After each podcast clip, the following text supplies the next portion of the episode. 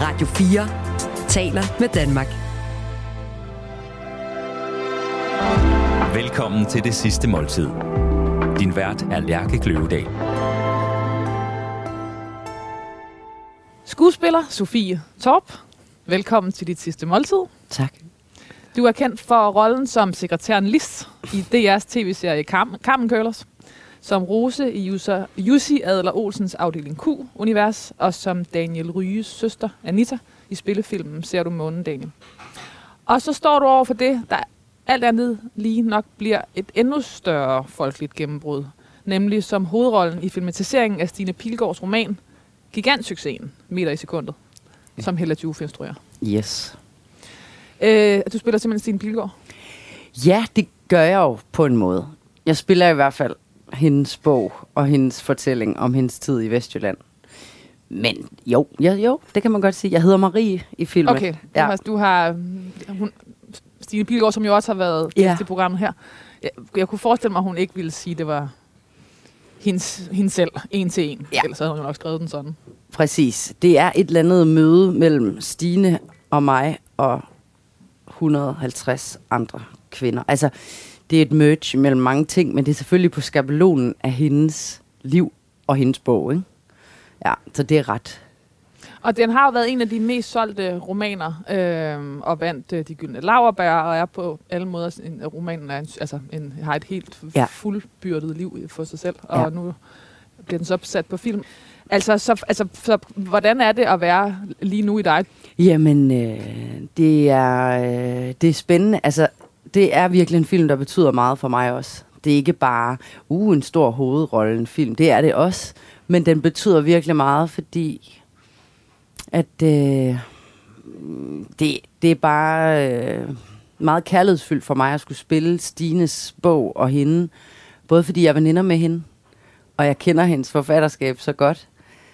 Og for mig er det en eller anden ring, der slutter, fordi jeg faktisk lavede min mor siger som min afgangsforestilling for som syv år siden. Som Stines øh, første roman. Debutroman, ja. Ja, så jeg har bevæget mig meget i hendes univers, og det er som om nu, at det virkelig sådan, altså, ja, på en måde starter og slutter her. Med wow, altså okay, så du optrådte med, med hendes roman som afgangsforestilling. Ja. Du indtalte meter i sekundet mm. for Stine. Mm. Og nu spiller du Stine mm. i en rolle, der ja. er baseret på hende selv, om ikke andet. Præcis. Okay, vildt. Det er nemlig lidt vildt. Så ikke et slægtsfællesskab? Ja, det er det lidt, og det er sådan, vi har joket lidt med, at Stine, når hun skriver en bog, så tre år efter gør jeg noget scenisk med det på ja. en eller anden måde. Ja. Og det passer med, at alt det, hun har oplevet, det oplever jeg tre år senere. Så når jeg skal sætte det op, så står jeg lige der, hvor jeg oplever det, hun altså oplever. Altså blevet mor eller ja, blevet... Ja, jeg er sådan hele tiden med tre års forsinkelse. Så jeg, jeg var ude og gå en tur med hende for nylig, hvor jeg sagde, hvad skriver du på lige nu? Så sagde hun, højst sandsynligt noget, du skal lave noget med om tre år. så det og som du skal føle, og et eller andet, du skal igennem i Præcis. dit liv. Oh og der er, det er så fantastisk at altså, have fundet hende, og ja, der er noget der, som forløser mig rigtig meget ved at arbejde med hendes ting. Det er lidt sådan noget, man altid drømmer om, ikke? Jo. Altså, at du ved, at, at finde de der, altså mm. også kunstnerisk, ikke? At man finder de der øhm, ja. makkere på ja. en eller anden måde, også selvom I jo ikke en, altså, I sætter ja. jo ikke ned og laver det sammen, men... Nej. Nej, men der er en eller anden makker kærlighed i hvert fald. Og for, heldigvis er hun jo, altså, Stine så min afgangsforestilling dengang for syv år siden. Og det var første gang, hun så noget, hun har skrevet, blive til noget på en scene. Så hun tror også, at jeg er hende. Altså, hun er også sådan her. Når en lydbog skal indlæses, så hun sådan, ja, det er Sofie Torp, der skal indlæse den. Men hvorfor? For det kan ikke være andre -agtigt. Og da filmen skulle laves, var hun også sådan til Nordisk Film, det er Sofie Torp, der skal spille den. Og så var de sådan, nej, altså, hvorfor det? Altså, og ja. så kørte de fuld casting, og jeg var til casting, som 20 andre kvinder var. For de var faktisk ikke enige med Stine om, at det var mig, der skulle spille det. De ville gerne have haft en københavner okay. til at spille hovedrollen. Okay, fordi så havde kontrasten til, været større. Til, den foregår i Velling. Præcis. Øh, i, øh, De vil gerne have det der øh, land, by, øh, ja. clash tydeligere, og jeg kan bare huske, at Stine sagde det til mig, at de havde sagt det til hende, og jeg, oh, fuck. Det var jeg virkelig ked af. Ja. Så bliver jeg indbudt til casting, og så tænker jeg, at det er nok på Krisser-karakteren, hende der ja, bor i Vestjylland. Er, så sagde jeg, nu må jeg bare nu må jeg bare lave den casting godt, sådan at jeg kommer med i filmen på en eller anden måde. Og så endte jeg med heldigvis at få Okay, så der er meget skæbne, der ligesom hele tiden bliver ved med at svurve i jeres retning. Ja, på en eller anden måde. Og det er jo bare vildt dejligt. Og jeg har det faktisk også godt med, at det ikke på den måde er Stine, der har bestemt, at det er mig, der skal Ja, det spille. kunne være lidt det, hårdt på første optag i dag, Ja. ikke? At Jo. man kan føle sig lidt... Øh, Jo. altså sådan lidt øh, prikket på en uheldig måde. er fuldstændig. Sådan en Ja. u- udvalgt på grund af ting, man ikke selv Lige måske... præcis, Ja. lige præcis. Og heldigvis så, øh, så det, er- det er ligesom Hellas valg og Nordisk Films valg efter den casting. Så det var bare ret dejligt. Og det, er- og det er, øh, øh, altså hvad skal jeg sige, en ægte hovedrolle på den måde, at du at, altså, er i de fleste scener. Og, altså det, Jamen, jeg er ikke med i de fleste scener. Jeg er med i alle scener, alle billeder. Det er meget intenst, og det var også derfor, da jeg så filmen første gang alene i et rum, det var meget overvældende, fordi der var ikke nogen andre steder, jeg kunne kigge hen, fordi jeg var i billedet hele tiden. Vi er inde i hendes hoved, og vi er med hende i hele filmen. Det er fra hendes POV og hendes reaktioner på, hvad der sker med hende. Ikke? Og det vil jeg sige, og det sagde heller også, det har jeg aldrig oplevet noget lignende, fordi en hovedrolle er en ting, men det her med, at vi, vi er sammen med hende hele tiden.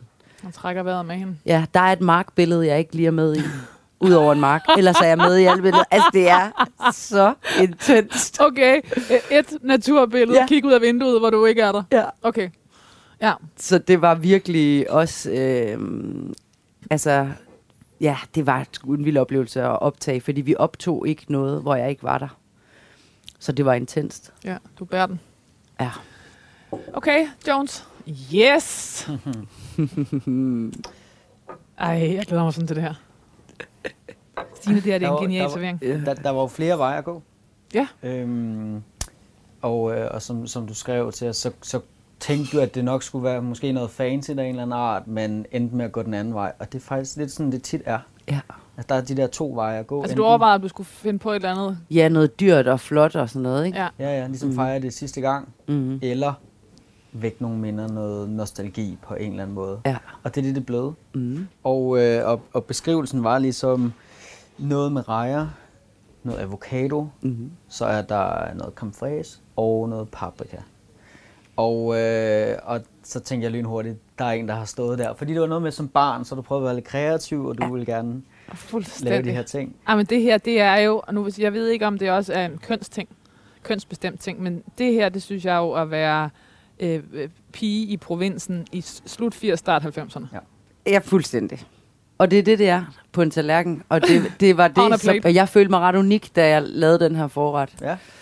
Så. Jeg, jeg kan selv se mig selv stå og... Altså, det, det, det lød øh, for mig som om, at det, det er en, øh, det er en rækkecocktail, vi har fat i. Sådan en modificeret. Ja.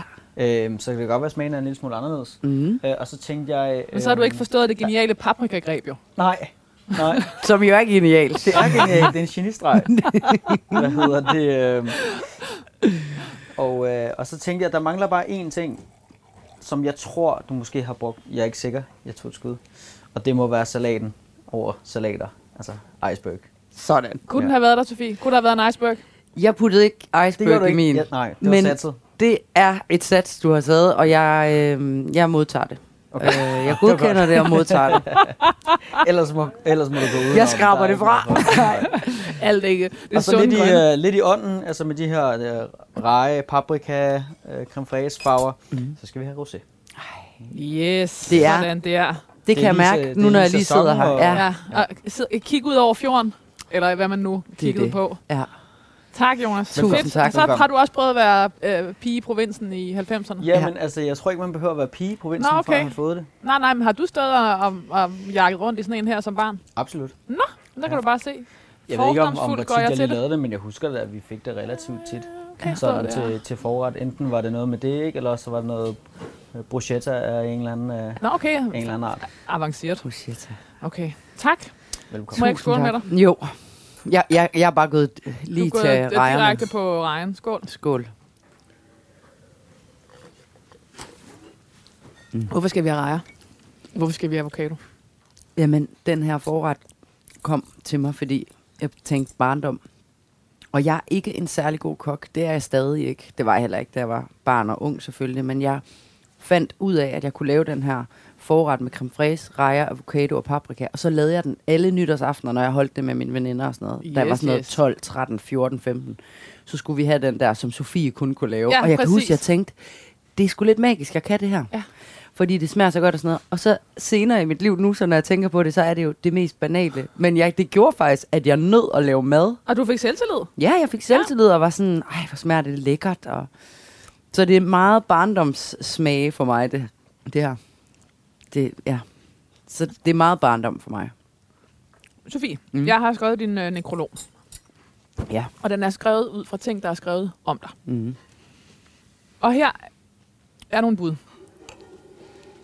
Som jeg læser op for dig, og så øh, skal du fortælle mig, hvad du synes om dem. Og det kan være, at vi ender med at skulle skrive en sammen. Mm. Den første lyder sådan her. Sofie Torp var dansk films næste store diva. En grundglad jyde, der havde sine meningers mod, og ikke var bange for at kaste sig ud, hvor hun ikke anede, om hun kunne bunde. Skuespiller Sofie Torp er død. Wow. Ja. Hvad tænker du? Jamen, jeg tænker, den er meget god. Altså, der er noget med det ord diva. For jeg kan Mhm. huske, der er blevet nemlig skrevet en artikel med den overskrift. Ny diva i dansk film. Jeg kan bare huske, at jeg var sådan der. Det passer slet ikke til mig. Men så går jeg sådan, hvorfor, hvorfor har jeg det sådan med ordet diva? Ja. Fordi vi negativt lader det, eller vi gør noget. Vi siger ligesom, at en diva er besværlig, mm. eller for meget, eller sådan noget. Så det er jo fordi, jeg kobler det ord med så mange ikke grimme ting. Men egentlig, jeg kan huske, at jeg engang mødte Gita Nørby, som jeg snakkede med, og så siger hun, vi, et eller andet med, vi snakkede nemlig om noget med en diva, og siger hun, en diva, det er godt at være. Det er en, der driver. En, der går fremad. En, der får ting til at ske. Mm. Og det synes jeg bare var så øh, sådan, altså, det synes jeg bare var så fint egentlig. Det kan noget. At man kan Ja. jo tolke diva, Ja. ja. som man vil. Men øh, ja, jeg, jeg arbejder faktisk lidt på at få et andet forhold til ord som diva Mhm. mm-hmm. og talent. Ja. Som er sådan nogle ord, som jeg måske som jyde også, og som kvinde har været meget sådan, det skal man i hvert fald ikke gå og bryste sig med Nej. at være. Det skal man ikke være. Hvor et, øh, det handler jo om, hvad man putter i de ord, Ja. ja. og hvordan man opfører sig over for andre mennesker.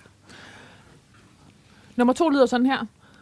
På få år gik Sofie Torp fra at være nyuddannet, usikker skuespiller med et mantra om kun at sige ja, til at være en eftertragtet, prisvindende skuespiller, der skulle lære at sige nej. Ja. Er det rigtigt? Ja, det synes jeg faktisk. Jeg ved ikke, sådan, om det er så overskrift på nekrologagtigt, men det er rigtigt. Jeg havde sådan meget ja-agtig energi, fordi der var ikke li- ja, det var ikke bare, fordi min karriere bare... Jeg fik ikke tilbudt helt vildt meget, eller røg livet i filmbranchen. Det gjorde jeg slet ikke. Så der havde jeg virkelig sådan, sige ja, prøv dig selv af på alle mulige måder. Skal du lave revy, så gør det. Skal du lave børnefjernsyn, så gør det øh, musikteater, øh, klassikere. du- Altså, så jeg hoppede ligesom bare på et tog, og det var skønt, og det var virkelig godt. Og så, selvfølgelig også i takt med, at jeg blev ældre, og jeg fik et barn, så skulle jeg lige pludselig træne det andet, og sige nej, og sige ja til de, altså det, hvor jeg virkelig kunne mærke, det vil jeg gerne lave. Og det var jo helt at vende bøtten på hovedet, ikke? Øh, så det er jeg blevet bedre til, og det har Olga, min datter, jo helt klart været med til at forstærke. Sige lige ja, når du synes noget er fedt, men sig også nej. Fordi det er ikke alt. Man gider være væk hjemmefra i Nej. øh, x antal uger. Det, eller, det koster noget. og- ja, det er det. Og der er noget konsekvens ved alting. Så for eksempel, da jeg var væk i Vestjylland og lavede meter i sekundet i otte uger, øh, der var jeg glad, når jeg kom hjem i weekenderne, og det var sjovt nok ikke så svært for hende at sige farvel til mig der. Nå, Fordi jeg tror, hun kunne mærke, min mor, hun skal noget, hun mm. synes er helt vildt sjovt og dejligt. Så det var der skete et skift, da jeg skulle lave meter i sekundet. Det var som om, hun lige pludselig, så vendte hun sig om og sagde, hun, hej hej mor, mor arbejde. og de andre gange havde det ligesom været skrig og skål, fordi hun måske godt kunne mærke, at jeg ikke helt måske selv havde lyst til at skulle afsted. Ja. Eller, så det, er sådan, det har lært mig ret Ja. meget. det er de der forbandede spejlneuroner. De kan bare Ja, mærke, sindssyg. de Ja, kan ja. mærke alt. Fuldstændig. Så det har hun virkelig været øh, en stor katalysator for at få mig til at mærke, hvad, Ja. hvad siger jeg ja til, og hvad siger jeg nej Jeg får til. en nemmere meter i sekundet var et på alle måder stort ja. Det var et kæmpe stort ja. Så er der den sidste. Den Mhm. er lidt pussy. Hvis du vil være rig, skal du lave tv. Hvis du vil være kendt, skal du lave film. Og hvis du vil være lykkelig, skal du lave teater. Skuespiller Sofie Torp krydsede alle tre bokse af.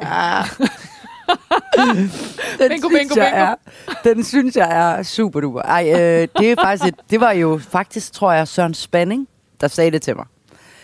Så kan jeg bare huske, det tænkte jeg bare enormt meget over. Og det var sjovt nok, da jeg var meget ung. Måske var jeg ikke selv skuespiller endnu. Jeg gik på teaterhøjskole. Og så kan jeg bare huske, at jeg tænkte, fordi at jeg fik også at vide hele min skoletid, at jeg nok ikke kom til at lave film, fordi jeg havde lidt for stor mimik og sådan noget. Så Nå. jeg var sådan, og jeg var meget sådan teater-love. Så jeg tror, mit hjerte bankede meget for teateret. Det har det altid gjort. Jeg lavede også teater, da jeg var barn og sådan noget. Og jeg elsker faktisk at lave teater. Så der var noget, da Søren Spanning sagde det til mig, jeg var sådan, det tror jeg er rigtigt. Og jeg vil være lykkelig, så jeg vil lave teater. og nu vil jeg sige, det har jo ændret sig meget for mig, for jeg finder jo også lykken og glæden i film. Og jeg finder også lykken og glæden i at tjene en masse penge. Man behøver ikke være fattig for at føle sig som en god Så må kunstner. vi omskrive den. Præcis. Ja. Jeg synes, den er, den er faktisk ikke, den passer ikke så meget Hvis mere. du vil være rig, kendt og lykkelig, skal du lave tv, teater og film. Punktum. Præcis. Så er det punktum. hele øh, skruet sammen. Ja. Okay, Sofie, det var de tre, der er her. Ja. Nu går jeg i gang med din nekrolog. Den lyder sådan her. Ser du månen, Daniel, var Sofie Torps store filmgennembrud. Og ifølge Sound Venues anmelder, brændte hun øh, virkelig igennem i sin første store filmrolle. I 2020 modtog hun både Robertprisen og Bodil-statuetten for bedste kvindelige birolle for sin præstation. Sideløbende spillede hun på det Kongelige Teater og rejste landet rundt med et dukkehjem, mens hun i december 2020 kunne opleves i hele to tv-julekalendere. Med sin hestevogn kørte hun direkte ind i mange hjerter, som julemanden eller julekvinden i DR's 2020 julekalender Julefeber, mens hun i TV2's Gretes Jul var plejer for en ældre herre med klare meninger. Med modtagelsen af undergrundsprisen Echo Shortlist Award for bedste kvindelige skuespiller for sin rolle i kortfilmen Dronning Ingrid, blev hun den mest prisvindende danske skuespiller i 2020. Udover DR's nye søndagsserie Carmen Køllers medvirkede hun også i Marco-effekten, øh, der var en del af en ny række af Jussi Adler Olsen, Olsens afdeling Q-film. Så står der her, det er fra Sound Venue, eller det er fra Fyns Stifttidende 2020. Vi taler, alt, vi taler altså om lidt af en opstigning for en kvinde, som for få år siden ikke rigtig troede på, at hun passede ind i den danske filmbranche. Mm. Ja. Ja, men der var ikke noget, der, der ikke passer i, i øh, det, du skriver. Det var, det var meget vildt, fordi det var fra sådan fra en ting til en anden. Og det der med at vinde de der priser, og det var, det var meget vildt. Jeg tror også, jeg blev lidt bange for det, fordi jeg tænkte, pis. Altså, fordi der var noget i at være underdog og den ukendte. Mm. Der ser du månedagen komme ud, og alle var, ej, hvem er hun og sådan noget. Det er, jo- det er jo faktisk en position, som er meget dejlig at have. Så man får de der priser, så er det også som om, at når man sådan, så har man bevist et eller andet på en måde, og så forventes der måske også noget andet. Og man kan bare sige om den rolle i Ser du månedagen, den var så god, den rolle. Og det var så godt skrevet, og det var så godt et hold, og jeg havde så gode medspillere, at det, det, det jeg havde al grund til at, at, at, at spille godt i den film. Det var så klart, der var ikke en eneste gang, jeg sagde til instruktøren, hvad skal, hvad skal den replik, eller hvorfor siger jeg det, eller sådan noget. Det var så klart for mig, hvad det var, jeg spillede. Men øh, ja, Det kunne være et godt tidspunkt at ryge. Ej, det kan bare, der komme ud og få noget lys. det er jo så jævlans koldt. Okay, Sofie, øh, altså en, en del af, dit, øh, af din menu var jo simpelthen, at vi skulle, der skulle være rygepause. Ja, og det er jeg jo selvfølgelig ked af. Men hvis det, Kommer du med en kæmpe hoste imens? hvis det her var mit sidste måltid, så vil jeg 100% så vil jeg selvfølgelig ryge en cigaret. Du vil ryge dig ned i graven. Ja, det tror jeg. Ja. Der er et eller andet... Øhm, det er sådan enormt socialklasse 5 at sige, men jeg elsker at ryge. Og det er sådan uintelligent. Og jeg er ikke- egentlig ikke uintelligent, synes jeg. Men der er noget sådan... Den, den, øh, altså, er der også lidt en identitet i den? Ja. Og der er noget med, har jeg tænkt på her på det sidste, hvorfor det er, at jeg holder sådan lidt stedigt fast i det. Ja. Og jeg tror også, det er noget med, når du siger grundglad jyde, og Ja. jeg er meget ordentlig, og det er en lille risse også i Ja. noget, og det er sådan en, jeg er altså også Ja. bare, altså, jeg er også sådan, jeg gør også dumme ting. Okay, så det er din risse? Det er Det er en risse. insisterende risse? Ja, det er nok lidt en Er du insisterende sådan en, risse. der også har en, øh, en lidt øh, dirty tatovering i stedet på kroppen, fordi du har en risse? Det har jeg nemlig ikke, men når jeg stopper med at ryge, frygter jeg, at så er det rissen. Forstår du? Ja, jeg forstår Der er det noget med, at man lige vil øhm, forpure noget sådan... Jeg ved det ikke. Der kommer simpelthen røvgevir, og øh, altså, det, du, du kommer til at søle dig til i øh, de vildeste tatoveringer, den dag du stopper med at ryge. Fuldstændig, fordi hvad gør jeg så? Så er det næsten for pænt, ikke? Mm. Ja, så det er nok også det, rygning rigtig meget er for mig. Så har jeg også fundet ud af, at det er også en... Jeg, jeg røg selvfølgelig ikke, da jeg var gravid med Olga. Så efter nogle måneder, så Drak du fandt jeg... vin? Åh oh, jo, jeg drak en lille glas og sådan noget, men det var, jeg stod, var ligesom ikke ryger, da Nej, jeg var gravid. nej. Og så efter nogle måneder, så fandt jeg en gammel pakke cigaretter, og så satte jeg mig ud og røg på min altan, og hun lå og sov. Altså det var den vildeste følelse af på en eller anden måde at have et håndtag ja. I sig selv igen. Ja. Noget, der var mit. Ja. Og det skal jeg helt klart arbejde med at få et andet sted hen, de der cigaretter. Men sådan moderskab. Så de der cigaretter blev også, efter jeg havde født, noget, der var mit. Ja. Og, øhm, ja. og mine pauser, og min måde at finde en vejrtrækning. Altså helt... Wow, okay, så der er også noget vejrtrækning i rygningen. Ja, der er sådan noget... Ja, det giver jo, det, det er jo giver Altså, mening. det er lidt et forsøg på at trække vejret ned i maven, Ja. tror jeg. Hvad handler det der med den pæne pige om? Fordi du, du, altså, du kom, altså, når jeg har researchet på dig, så kom du jo også fra en familie, som på, måske har været øh, anderledes ud i, Mhm. i, i forhold til det, I boede i, eller og nu, øh, helt fordomsfuldt. Øh, Jo, jo, øh, men helt klart, men Din- vi var din, også meget øhm, klassiske. ja, din mor er Jette Torp, Ja. som er sangerinde, Ja. og kan man kalde hende entertainer. Det kan, tror jeg godt, man kan. Ja. Øh, og, på den, og din stedfar var Ja. øh, Chili Claus. Mm. Øh, så, så jeg tænker, at, at hvorfor, hvorfor skulle du da så se dig selv som pæn? Det ved jeg ikke. Det tror jeg, det er sådan, det er sådan en identitets selvopfattelse, jeg måske har haft, som jeg er slet ikke. Jeg er ikke bare en pæn pige, det er jeg slet ikke. Men der er et eller andet sådan ordentligt... Øh, og jeg kommer fra noget klassisk, ikke? Kernefamilie, tre børn, så ved jeg godt, de blev skilt og sådan noget, men det var alligevel, det var meget ordentligt. Ja. Og jeg kan huske, da jeg kom ind på skuespillerskolen, at jeg tænkte, shit, jeg er slet ikke øh, fucked up. Fucked up nok. Altså, jeg er sådan meget harmonisk egentlig, og Ja. balanceret, og jeg var ikke så, jeg er ikke så kunstneragtig at se på, og hvad er det? Altså, Ja. men, ja, men det der med, gud, der var, der var mange typer på sådan en skole. Ja. Jeg kan huske, at jeg de første to år brugte meget energi på at finde noget, der gjorde mig lidt weird. Okay, hvad for eksempel? Jamen, jeg sådan begyndte at tænke, om jeg skulle dyrke et eller andet sådan lidt ekstra, eller noget, der skulle risse mig lidt, måske. Indtil jeg så fandt ud af, at øh, jeg, det, det behøver jeg slet ikke, for det er faktisk en kæmpe gave. Ja. Og jeg kan faktisk lave en karriere på, nemlig at komme med det, jeg kommer med. Nu går vi ind igen. Nu er vores læber frosset, til, øh, frosset af. Ja.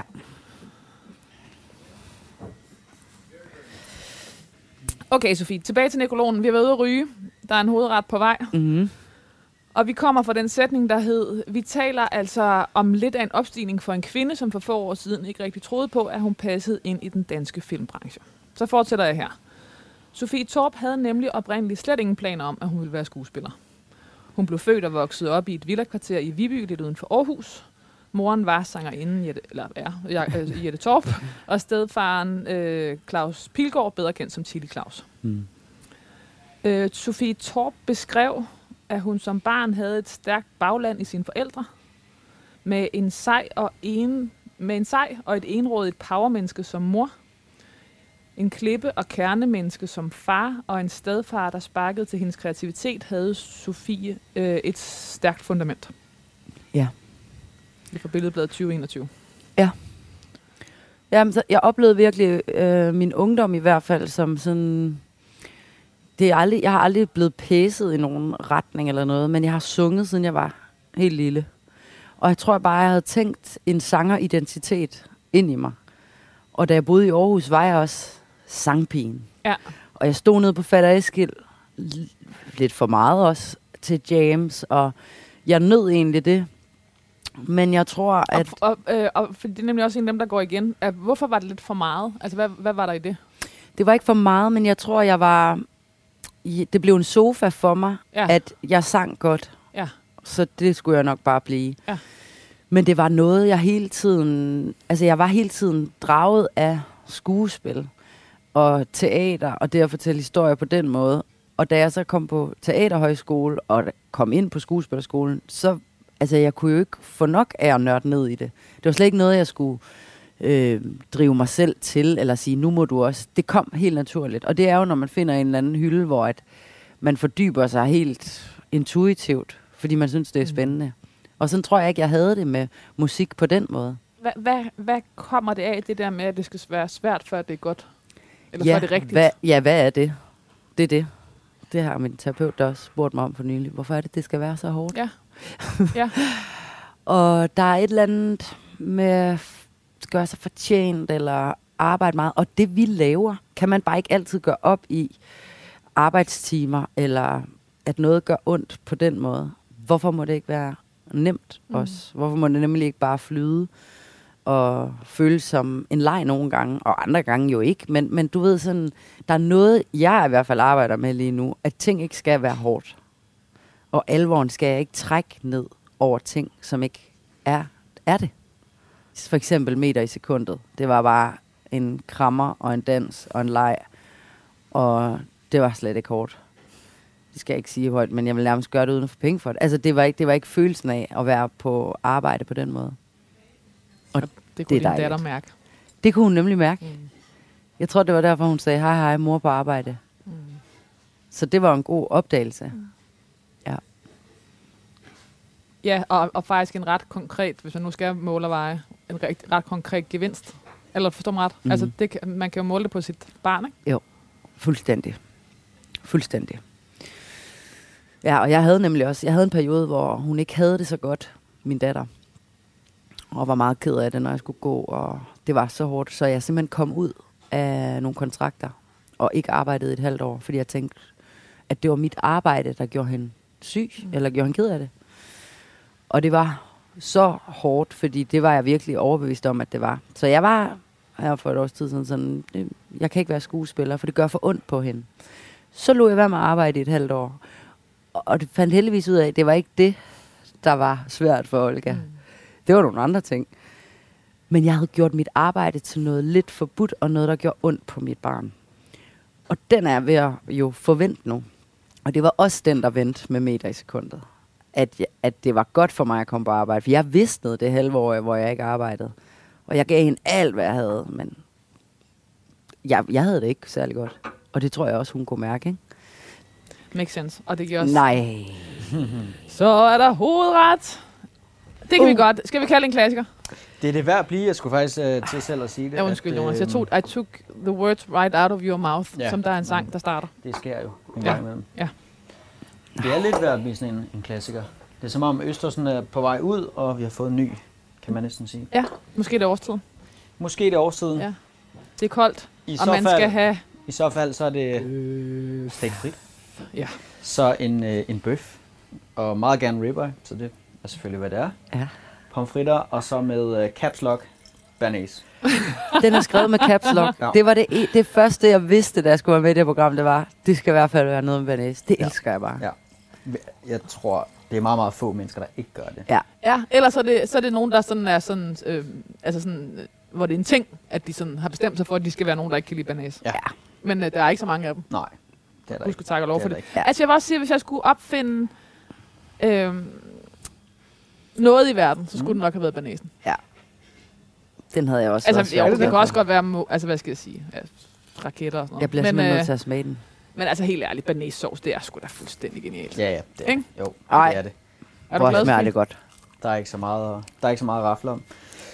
Pomfritter ved siden af selvfølgelig. Øh, et glas rødvin. Der er også lige lidt bagte hvidløg, hvis man synes, det, er- det er hyggeligt. Hvad hedder det? Øh, Rødvin. Der var jo rimelig frit slag, kan man sige. Det var bare Rødvin. rosé, rød, Ja. hvid, bog. Ja. Perfekt. Øhm, det er en, øh, en Nebbiolo. Så den, den er fra 2013, så den har sådan et alder, så den er sådan lidt mere... Øh, Lækkert. Tak. Ja. Tusind tak. tænker, det er meget godt til. For sure. Og det er så skal helt vi kaste os over fantastisk. ribberen. Ja, ja. Lige præcis. Så velkommen. Tusind tak. Tak for det. Eller en stund. Hvorfor skal... Hvorfor skal vi have... Stikfrit Hvor- hvor bøf så helt glad ud. Jeg, ved du hvad jeg bliver? Jeg bliver faktisk rørt af, af god mad på den der måde. Ja. Noget, som er sådan, det udgiver sig ikke for noget andet. Der er nogen, Jonas har stået og gjort sig så umage. Og det er ikke sådan alt muligt, men det smager bare mega godt. Øh, hvordan var det, øh, opvæksten, din, din opvækst i øh, Viby? Den var god. Den var alt muligt. Jeg var sådan spillet meget håndbold over i AGF og, og gode venner. Og gik selv i skole af de der små villaveje. Altså det var meget sådan klassisk, trygt. Var det det, du senere tænkte, at skulle være... Øh, skulle have været hårdere? Altså nu gør jeg jo selv præcis det samme, som vi har siddet og snakket om. Man ikke skal lede efter det, øh, det hårde. Men øh, Drammet. Ja. Min mor og far blev skilt, da jeg var 13. okay, Og så et års tid efter kom Claus ind i mit liv. Ikke? Ja. fint. Min far hedder Torkild Torp. Torgild Torp. Torkild Torp. TT's Tømmerbæks. Han, det er simpelthen T.T. Tømmerbæk. Han havde en TT's Tømmerbæks engang. Nu øh, har han ikke mere, men han tømmer jeg. Okay. Jo, men der, jeg vil sige, den skilsmisse, mine forældre havde, da jeg var 13 år, det var et kæmpe sorg for mig. Altså virkelig. Det, det sådan, jeg var også 13 år gammel, ikke? så jeg var et barn, men jeg var også lidt voksen, og jeg havde en bevidsthed om kærlighed, men jeg var ikke en del af det. Så det var sådan en afmagtsfølelse, og, og så fordi mine forældre var så gode venner, og så gode til at blive skilt, og snakkede sammen, og vi spiste sammen. Så alt det, jeg blev mødt af, også fra mine venners venner, og sådan noget, ej, men du, og deres forældre, sagde, ej, hvor er du heldig, hvor er du heldig, dine forældre, de snakker så godt sammen. Og jeg var ulykkelig. Men historien om skilsmissen var, at det var en god skilsmisse, og en lykkelig skilsmisse. Og det, der tror jeg måske, jeg er blevet overset lidt. Jeg var så ked af det. Men fortællingen om det var, at de var så dygtige til at blive skilt. Og det vil jeg da skide på. Jeg, jeg var stadig ked af det. Også noget af et håndgreb at blive holdt i. Ja, altså, altså, ja øh, lidt. Altså sådan, og jeg tror faktisk ikke, jeg tror ikke faktisk ikke, det var mine forældre, der gjorde det. De, de rummede faktisk min ked af det i lang tid, og jeg var ked af det i virkelig, virkelig lang tid. Det var mere hele fortællingen om skilsmissen, som tog noget fra mig, som ikke gav mig plads til at være ramt af det. For det var jeg virkelig. Har du øh, søskende? Jeg har to brødre, Storbrødre? Lillebrødre? små. Småbrødre? Så de var jo 7 og 9 år. Så jeg var også meget alene ved at være 13-årig pige i en skilsmisse, fordi drengene var mere... Hvor vi så tog julegave, altså sådan, de var mere d- børn ja. i det. Og det var vildt hårdt, kan jeg huske. Og jeg, nogle gange tog jeg dem til side og var sådan, I skal græde, I skal græde over for mor. I skal sige, I ikke vil have det. Altså, noget. fordi de havde det, deres reaktioner kom jo senere, da de blev ældre. Altså, men 7 og 9 år var en helt, et helt andet sted, end jeg var.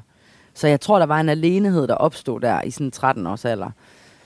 Og man var selv lige ved at blive en kvinde, og kærlighed og sådan. Altså, det, det, det har 100 procent, og det er ikke min forældres skyld, men det har s- helt klart sat sig i mig øh, på alle mulige måder, men jo også et eller andet kærligheds... Noget tiltro til, eller noget, en idé om, hvordan sådan noget skal se ud. Ja, det tror jeg. Det tror jeg. Og så er der også noget med, at det jo, altså som 13-årig er det jo 400.000 procent u- udholdeligt at skulle ja. Se sine forældre øh, nyforelskede også. Er du sindssyg? Altså, hvad, hvad jeg satte Claus igennem, da han kom ind i mit liv, da jeg var 14, det var, det var helt vildt. Altså, jeg havde ham. Mm. Og han skulle ikke komme i nærheden af min mor, og det var lige før, han ikke måtte sove der. Altså, sådan, det, var sådan, det var meget voldsomt. Også for ham, ved jeg. Vi har heldigvis en, en god relation i dag, og fandt også ud af det over tid. Men det var så mærkeligt at se sine forældre med nye kærester og Ja. Fik din far også ny... Øh, Han fik mange. han, havde, han, han havde mange kærester, husker jeg det som. Og sidst så kan jeg huske, at jeg sagde til ham, jeg gider altså ikke møde dem, hvis du ikke er kærester med dem om en måned. Nej, okay, fint nok. Men, men min mor fandt ligesom Claus, ikke? Og var sammen med ham i rigtig, rigtig mange år. Og så skal man gå og se der på deres Nej, nyforelskede fnisseri. Det er jo utåligt. det var virkelig utroligt. Det var det virkelig. Det var Og de, også fordi de svært. skifter jo karakter. Man har kendt dem som en mor og en far, Ja. bare på en måde. Og pludselig så bliver de sådan nogle underlige, øh, Ja, øh, nye nogen, man ikke Ja. helt ved, hvor man har. ja, det er faktisk rigtigt. Jeg har ikke tænkt over det på den måde, men det er måske også det. Det er voldsomt at se ens mor på en anden måde i den alder. Altså, der er også ligesom noget seksualitet og sådan noget, som pludselig er sådan noget... Øh. Fuldstændig. Hvor man er sådan... Og, og jeg stod jo et sted, hvor jeg havde så travlt med mine forældre, deres kærlighed, deres seksualitet, at jeg tror måske ikke, jeg rigtig fandt min egen. Fordi de voksne havde gang i noget lige der, hvor jeg måske kunne mærke et eller andet, men det, det har jeg simpelthen ikke givet noget opmærksomhed. Og det er faktisk noget, jeg er ved at finde ud af nu. Okay. At der er noget der i det der 13-14 års alder, og seksualitet, og parforhold og sådan noget, hvor jeg simpelthen har haft så travlt med nogle voksne, og deres problemer og kærlighedshistorier, at jeg ikke har rigtig kunne mærke mig selv. Altså, På har det du punkt. afkoblet dig selv i det? Ja, det tror jeg. Eller jeg har i hvert fald været så meget over i de voksne, at jeg slet ikke har været en 14-årig pige, der har kunne mærke sin egen seksualitet eller sådan forelskelsesting og sådan noget. Der er helt klart noget, som, som jeg sprang over, eller ikke gik ind i, i den periode af mit liv, som jeg kan mærke nu. Altså, hvordan? Jamen sådan...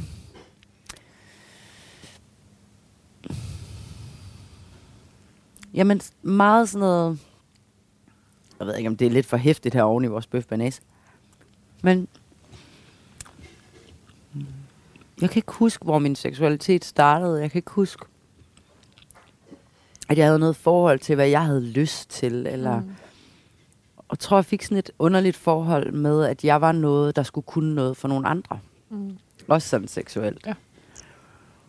Som jeg aldrig har tænkt havde noget at gøre med min forældres skilsmisse eller de der teenageår. Men når jeg kigger på det nu, så er der et eller andet sort hul lige der, hvor man egentlig måske fik kontakt til, hvem man var, hvad man havde lyst til, alt sådan noget. Og det, det, det sprang jeg over. Hvor du var over i dem. Jeg var over i dem. Jeg tror, jeg var meget af de voksne der. Og så er der jo Øhm, noget, der ligesom kører. Altså, der er jo ligesom sådan en tog, der kører, hvor man jo Ja. bliver... Altså, Præcis. ja. Hvor, Og så bliver man 18-19 år, og så ligner man jo en, der har, har forholdt sig til sig selv og sin seksualitet. Jeg kan også huske, jeg fik, da jeg gik på efterskole, så fik jeg nærmest sådan kæmpe store bryster fra den ene dag til den anden. Og jeg havde intet forhold til det. Og jeg, kunne bare, jeg synes bare, det var ubehageligt, at nogen kiggede på mig som en kvinde. Og det, det var jeg slet ikke. Jeg var sådan lidt tilbagestående, underudviklet på den måde Mm. i mit hoved, så jeg matchede ikke op, hvad jeg gik rundt og lignede og sådan noget. Så der er helt klart noget af de der år, hvor, hvor sådan helt fundament for en, en seksualitet og en kvindelighed, den, den, det, det er helt klart noget, jeg, jeg skal arbejde med nu, Mm. I en alder af snart 33. Og det synes jeg, det er faktisk ret spændende. Jeg har ikke noget sådan, jeg er ikke ked af det over det nu. Jeg synes bare, gud, sjovt at lokalisere. Ja. Hvornår starter hvad? Præcis. Ja. Og, ja. og selvfølgelig kan man komme tilbage og etablere en kontakt til sig selv og sin krop og sit underliv. Få, få et forhold til det. Men det er bare ret vildt at skulle gøre. Også efter man har født et barn. Ja. Der er et eller andet med sådan... Jeg er så gammel. Jeg er 98 inde i på så mange punkter. En gammel, gammel, gammel dame. Og så lige der, der er en 13-årig pige, der står stille. Ja. Og ja, det er måske også derfor, jeg har ikke haft en kæreste i 11 år. Og har fået et barn med min ven. Og jeg har noget med parforhold, som jeg ikke... Det er ukendt for mig. Fordi der har været nogle trin der, som, øh, Ja, måske. hvor du bare hoppede. Jeg tror, jeg hoppede og gjorde og var god til at se ud. Og jeg kunne sagtens indtage rollen som en kæreste. Jeg kunne sagtens indtage rollen som... Men det var ikke funderet i noget, der kom fra mig. Så det er jeg ret spændt på nu at skulle arbejde med og kigge på. Og, fordi det kan godt blive en anden måde at være i verden på. Og pludselig tune ind på det. Det er også gået op for mig nu, når jeg kigger tilbage på min skuespilskoletid, hvor jeg meget jeg spillede også, at jeg gik Hvor på du, var- du, du, skuespillerskole. spillede, du spillede dygtig elev. Ja, og spillede kontakt til mig selv. Spillede kropslig bevidsthed, hvor at nu, nu, når jeg tør at spørge mig selv, kan du egentlig mærke dine fødder? Nej, det kan jeg faktisk ikke. Okay, spændende. Men der var det meget at spille. At man havde enormt meget Ja, kontakt. ja, og det der med at øh, til synligheden, eller hører jeg dig sige, at have meget nemt ved at afkode, hvad du skulle kunne. Ja.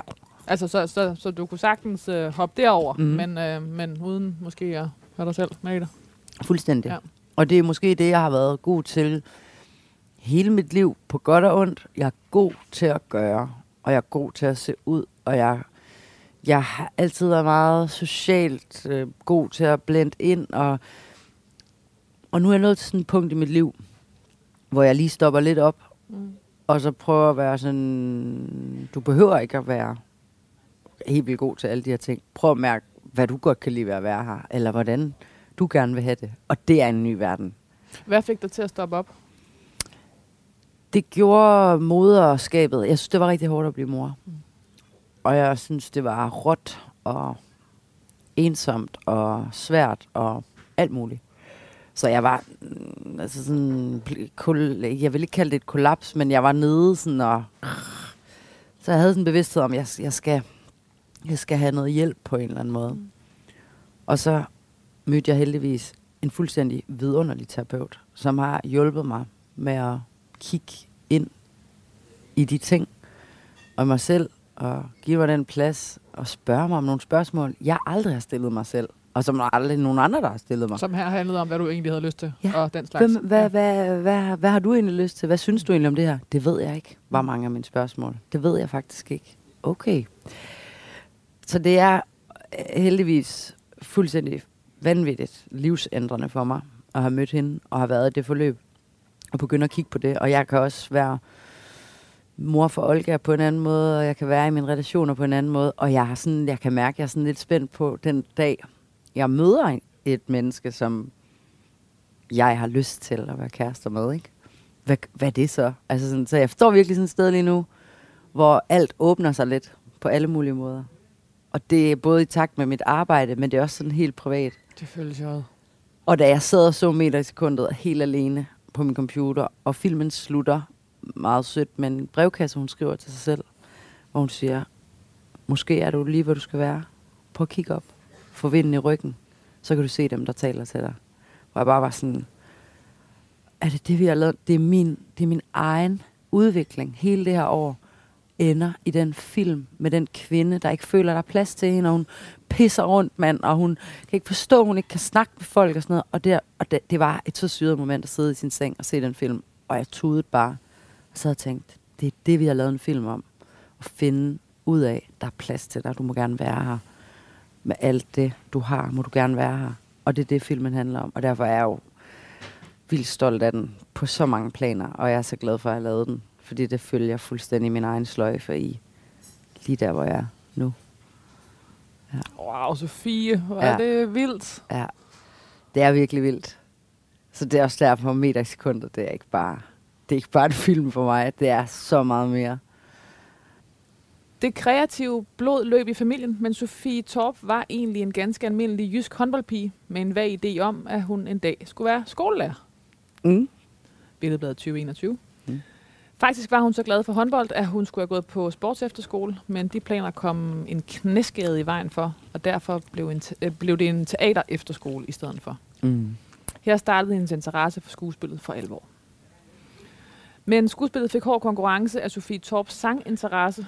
Øh, moren var under Sofies opvækst landskendt fra Musik og Fis. Der var 1990'ernes store koncerthit her til lands, skriver Fyns Stifttiden i 2020. Ja. Som barn og teenager var Sofie derfor meget optaget af sin mors arbejde. Det betød, at hun som 16-17-årig fik lov til at komme med rundt på turnéer som korsanger Mm. ligesom hun sang kor på næsten alle sin mors plader. Sofie drømte selv for en tidlig alder om selv at blive sanger. Så står der her, efter sin tid på Vostrup Efterskole, startede Sofie Torp på Marcelisborg Gymnasium, hvor hendes biologi, biologi biologilærer mente, at hun ville blive en genial havbiolog. vi, har alle, vi har alle kroge med i ja. Denne nekrolog. Alt det, du kunne have blevet. Ja. Øh, men hun ville hellere bruge sit øh, musikalske talent. Sofie Torp brugte derfor det meste af sin tid på det kreative.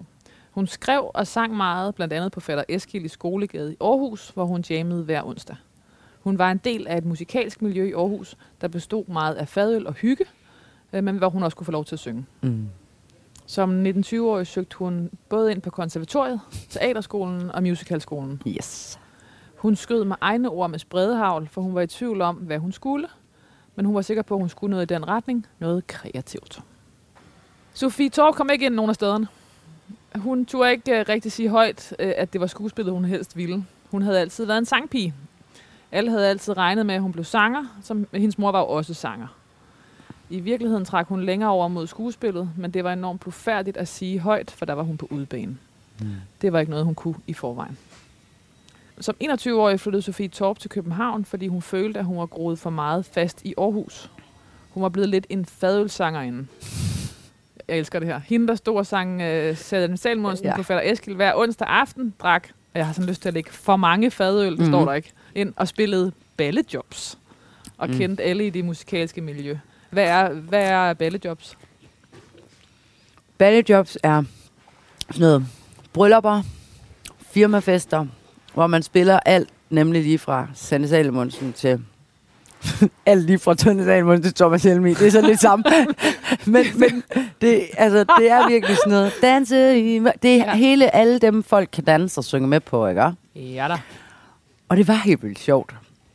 Men jeg udviklede mig ikke sønderligt godt er at stå og synge. Han laver voodoo om natten. Hvor det bare sådan, ja, du kan godt synge den igen, og du kan også godt synge den på lørdag. Men det, det, er ikke noget med dig at gøre. Du udfylder. Og jeg sang de der ting pisse godt, og det kørte bare. Men det stod stille. Kreativt stod det stille, ikke?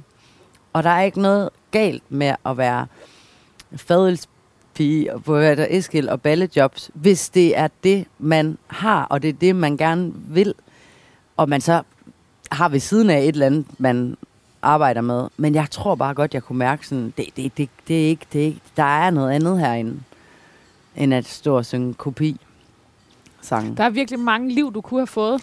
Er du sindssyg? Altså, du ved, og, og, altså, må- måske, det handler, også, bare, altså, det handler også om, at du har været skidegod, øh, eller er skidegod til virkelig mange ting, ikke? Mm. Glimrende havbiolog. Mm, Ja, ja. Og altså, det der liv i Aarhus med, som skolelærer, ja. Og, så, og så som mm. Sådan jamsanger inde på ja. Siden. Altså, vidunderligt liv. Ja. Altså, der er mange veje, ikke? Fuldstændig.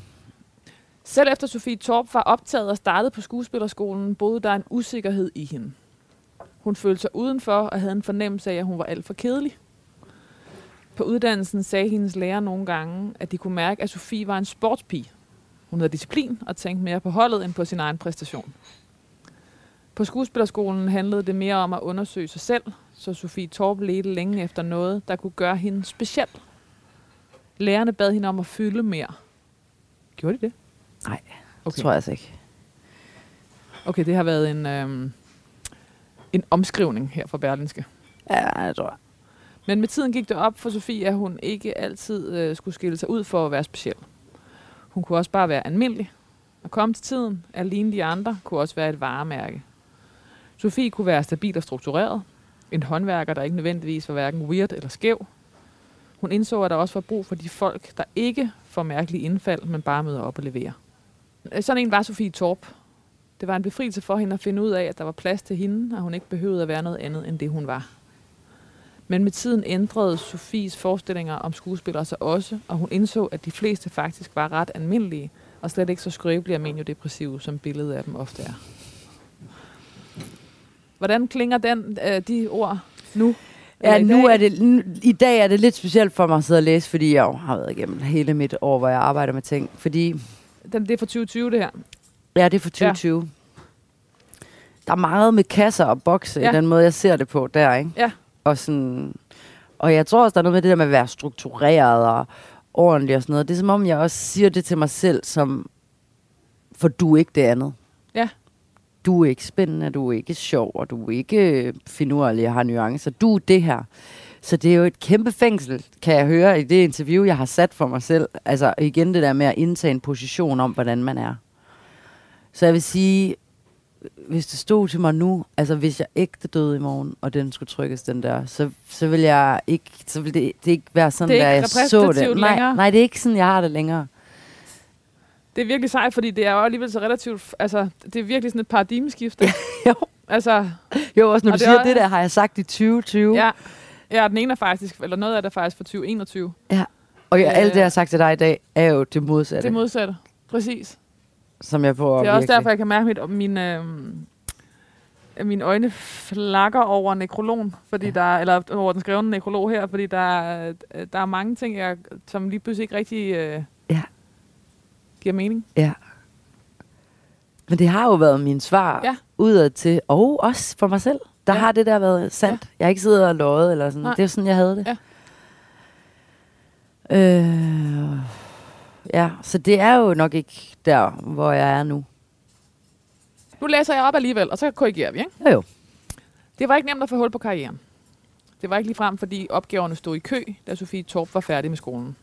Faktisk var hun den eneste på holdet, der ikke havde noget arbejde, selvom hun havde været en mønsterelev uden sygedag og med masser af ros fra lærerne. Mm. Nej. yes, yes, yes, yes. En, øh, Det var en noget dessert, med øh, symfoni. Ja, simpelthen. Og det var noget med ligesom at finde tilbage til det der med at, at være barn og prøve at, at lege kok. Og hvordan kan det så umiddelbart se ud? Så tænkte jeg, det var sådan. Så creme brûlée. Der, Nederst. Du, Creme brûlée du nederst. kan Ja. godt lide dessert, tror jeg. Det har Jeg en er vild med dessert. Jeg har skudt mange desserter ind over creme bruléen, føler jeg, Ja. da jeg skrev til dig. På en eller anden fasong i hvert fald. For mm. der er i hvert fald noget med nogle bær, og der er noget chokolade, og der er nogle ringskys, og der er sådan lidt, lidt forskelligt. Mm. Øhm, så sådan alt oven i hinanden. Sådan der. Ja, simpelthen. Og så har der været fri rammer jo, kan man sige, i forhold til, hvad vi skal drikke. Ja. Du skrev godt nok hvidvin, og det er jo Du en slags bestemmer. hvidvin. Ja. Det er en australsk øh, ja, sådan dessert, oh. kan man sige. Ikke? Den hedder Det simpelthen går mud altså. Det går Riesling. altså godt med, øh, med creme brûlée og, hvad hedder sådan noget. Øhm, jeg tror også, det, det var lidt det, man fik. Altså, man, man drak mere dessertvin, tror jeg, i gamle dage. Og det er det, vi repræsenterer her, Sofie. Det, Det er det, det er de gamle dage. Jeg kan godt mærke, jamen det, jeg er klassisk Du og er, gammeldags på en eller anden måde. Ja, men jeg tror, det er nostalgi. Det tror Ja. jeg, der er mange, der er med på. Egentlig. Ja, 100 procent. Ej, jeg glæder mig til at smage den her. Der var derfor ikke meget diva over de første år som nyuddannet skuespiller.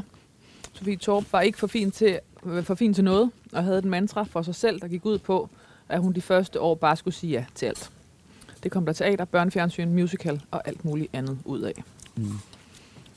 Rollen som Daniel Ryges søster Anita i spillefilmen Ser du månen, Daniel, gav Sofie Torp et kæmpe selvtillidsboost, øh, for hun fik den ikke for sine sangevner, men for sit skuespillertalent.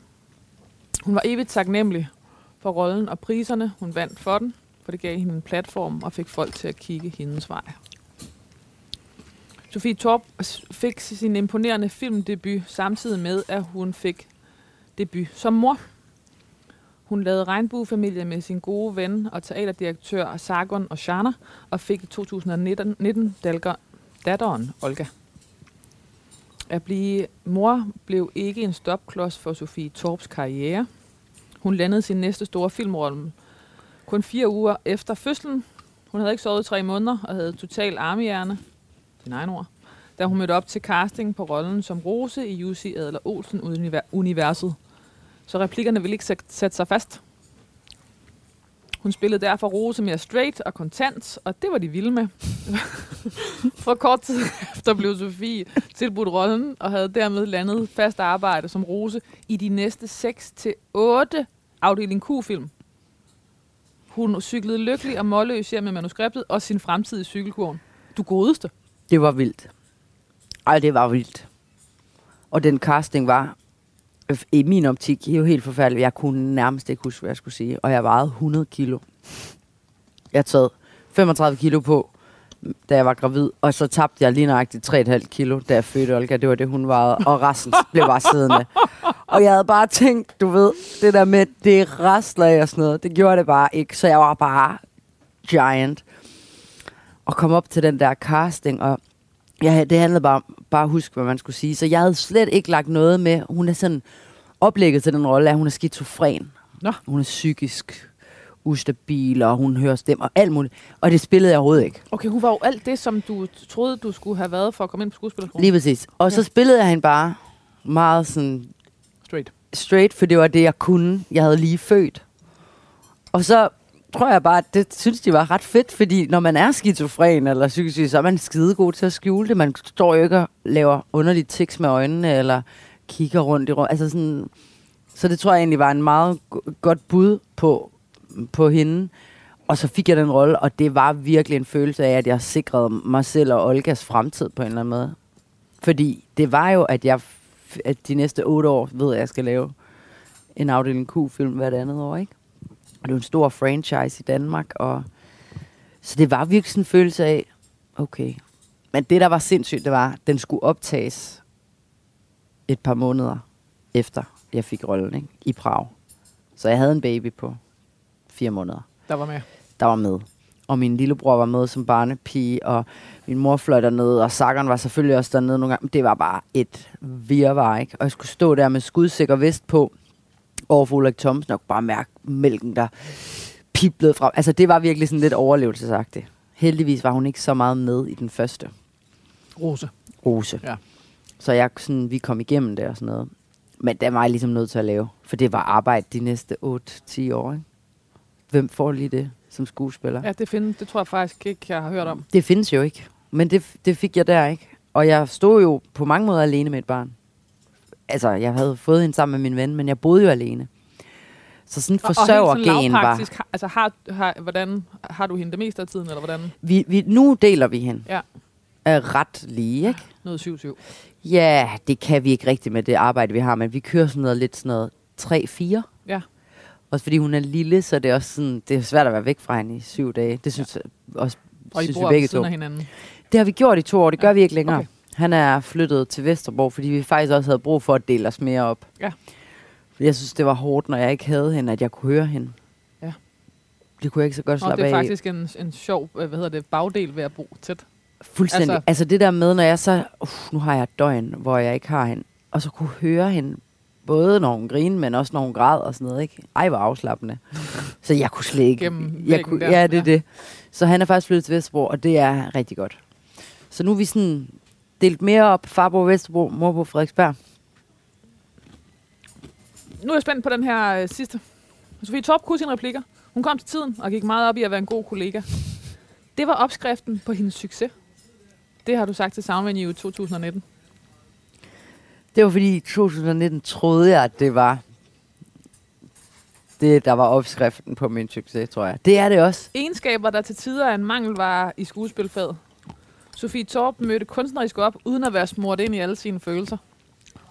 Ej. Hun så sig selv mere som håndværker end som kunstner. Det byggede hun sin imponerende karriere på. Ja, og ved du hvad, det bliver nærmest sådan, jeg, jeg, jeg, jeg møder det lidt med kærlighed, når jeg hører det der, for det er rigtigt, det har jeg sagt. Og nu, nu vil jeg gerne sige det modsatte. Stå fast i din kunstneriske integritet Præcis, og alle dine følelser. præcis. Fordi det der, når jeg hører det der, så tænker jeg også, jamen lille skat, du har jo, du giver jo slet ikke dig selv overhovedet plads til at være der. Og ser slet ikke dig selv som et meget nuanceret menneske. Og, altså, det er hårdt at sige, jeg er håndværker, jeg er ikke kunstner. Ja. Og det er jo fordi, jeg har været vildt bange for sikkert at, at tage det på mig og eje mit talent. Og eje mig selv. Og, og jeg, altså, jeg vil gerne have nærmest at stå lige det modsatte af det, fordi det er virkelig der, hvor jeg er nu, heldigvis. At jeg sådan, ja, jeg er kunstner, ja, jeg er god til mit arbejde og håndværk, og, men jeg tager mig selv med på arbejde. For du kan også høre den måde, jeg siger på, så jeg ikke kommer og smurt ind i alle mine Ja. ja. følelser. Hold da op. Det har da ikke der været rart. Der er en, der har været vred på sine følelser. Ja, Sofie Torp efterlader sin datter Olga og sin husband, altså gay husband, teaterdirektør Sargun og Shana. Ja. Er det rigtigt udtalt? Ja. Æret være hendes minde. wow. Hvad skal der stå på din gravsten? Det har jeg tænkt rigtig meget over, fordi jeg har hørt rigtig mange af dine podcasts, så jeg vidste jo godt, du ville spørge. Og jeg, jeg, jeg er faktisk ikke kommet på noget helt vildt sejt, men jeg arbejder lige nu med at anerkende... Der var intet, der var, som jeg troede. Ja, præcis. Sådan. Nå, boohoo. Der troede du nok lige. Nej, jeg tror, der skal stå noget med kærlighed. Altså, jeg er i hvert fald ved at finde ind til et eller andet sted, at det hende handler om kærlighed. Og så der skal stå noget med det. Men forhåbentlig har jeg en masse år til Altså, at it's all about det. love. Den er også Eller lidt... bare på dansk. Det handler om kærlighed. Måske der bare skal stå kærlighed. Det tror jeg. Sofie Torp, tak for du vil være min gæst og lave hamskifte. Ja, det føler jeg også. Så med mig. tak for du vil være min gæst i det sidste måltid. Det var vidunderligt. Tusind tak, fordi jeg måtte komme. Nekrologen er skrevet på baggrund af artikler fra særligt Billedbladet 2021, Fyns Stifttidende 2020, Berlinske 2021 og Jyllandsposten 2021. Derudover øh, fra sound, artikler fra Soundvenue 2019, Billedbladet 2022 og dr.dk 2019. Du har lyttet til det sidste måltid på Radio 4. Jonas Frank lavede maden, Kasper Risgaard var producer, Anna Padudan Møller researchede og hjalp mig med, med nekrologen. Jeg hedder Lærke Kløvedal, og jeg er glad for, at du lyttede med.